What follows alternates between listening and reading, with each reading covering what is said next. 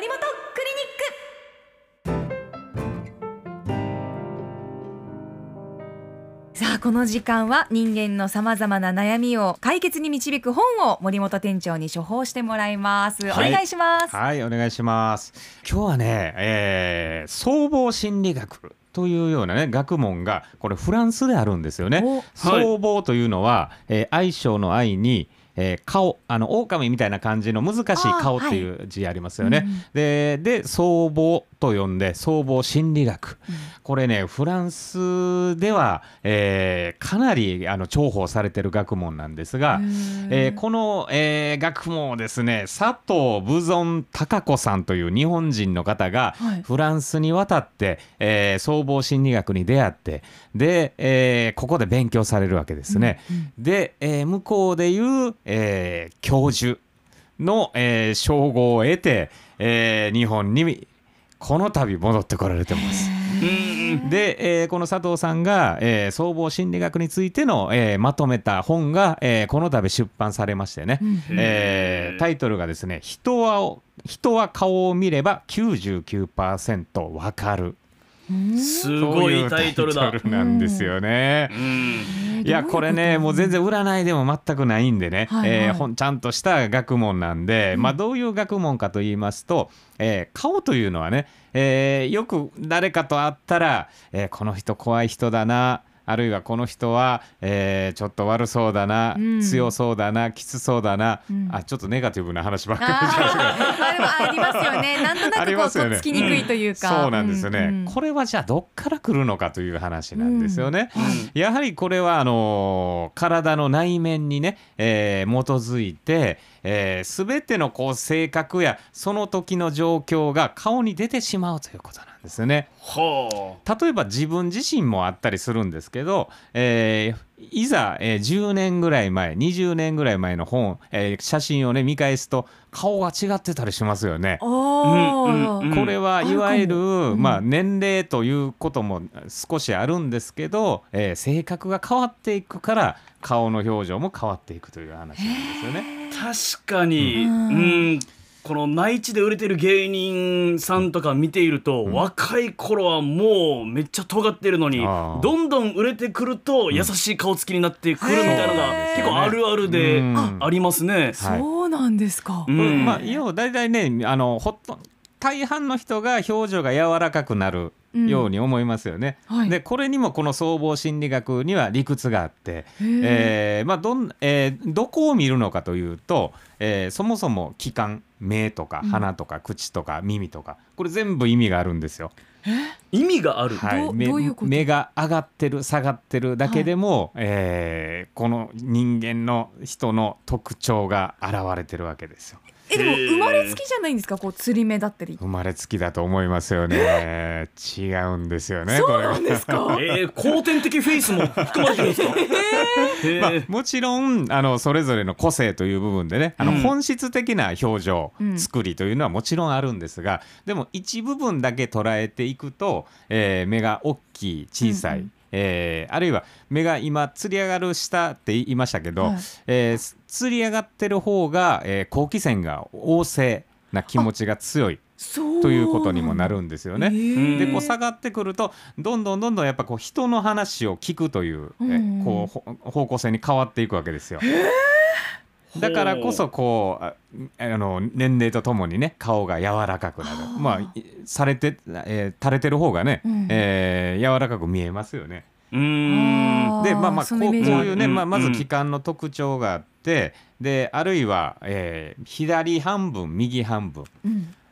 はい、これ顔違いますよね。はいほとんど。もうみんなが違うんですけど、こうんへー。れにも意味があって、利き手の方、はい。利き手の方はやっぱ現在の、えー特徴がより濃く現れやすい。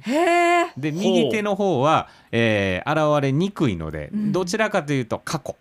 んまあ、簡単に言うと未来と過去が、うん利き手側が未来で、あ、えー利き手が未来で、未来で利き手じゃない方が過去。そうです生まれ持ったというかそういうことなんですかね。はいえーまあ利き手が、えー現在と未来といううん部分を表しているということですね。ほうはい、これからの気持ちとかがね。はい。あ、利き手が現在ですか？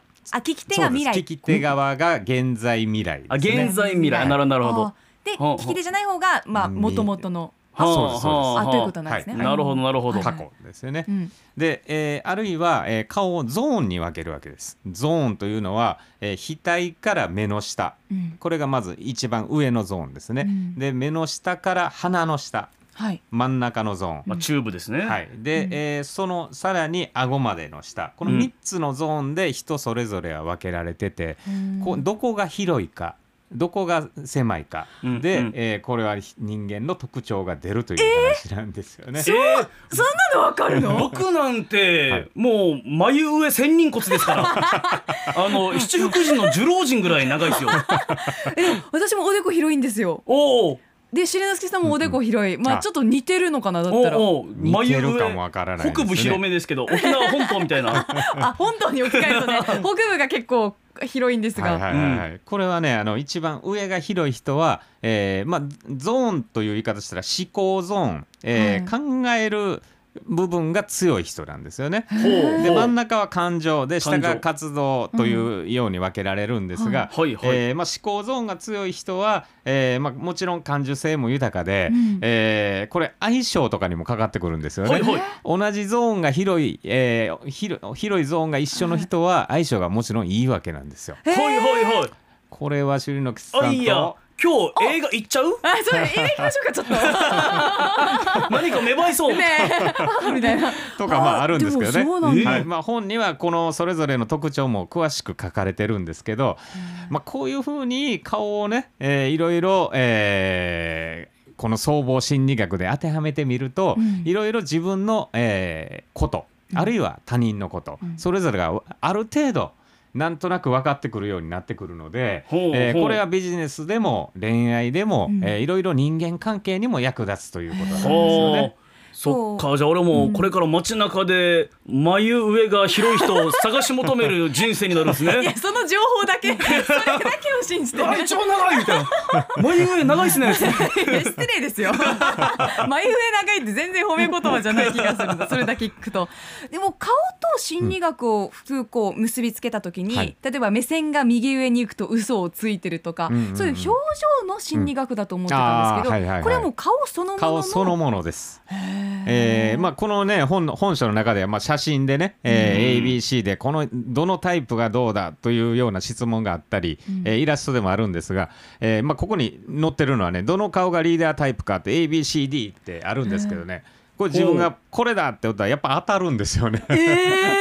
当たるということはなんとなくもう生きていくうちにね、はい。えーそういうあの知らず知らずのうちにこの心理学的なことを自分自身も学んでるというところがあると思うんですよね。はあ。まあ、直感的に分かるようなことを、まあ、学問的にしたみたいなことなんですか？へえ、面白いですね。はい、でまあ実際これここの学問の根拠はね、1億人以上の、えーデータから、えーこれは学問として発達していってるんですよね。1億人。あのフランスでの研究だったんですけど、日本人と例えばフランス人の顔でも同じ分析ができるんですか？そうですそうです。そういうことです。そうなんだ。でもうこの著者はね本当にこの学問を学ばれてる人がね1500人ほど、えー教授課程をと取られてる人がいるんですが、あはいえーまあ、世界で、えーこの方はね15人のうちに入るぐらい、えー成績を収めてる方なんですよね。この書いてる人が。書いてる人が。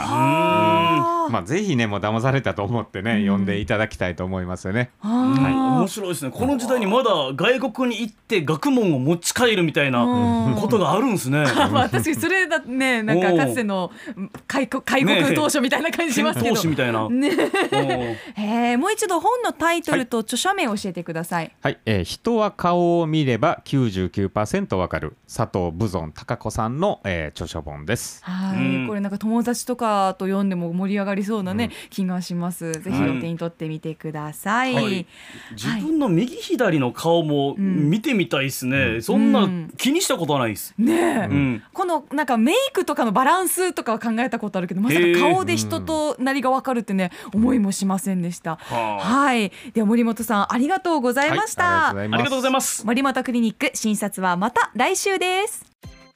アップのポッドキャスト最後までお聞きいただきありがとうございました。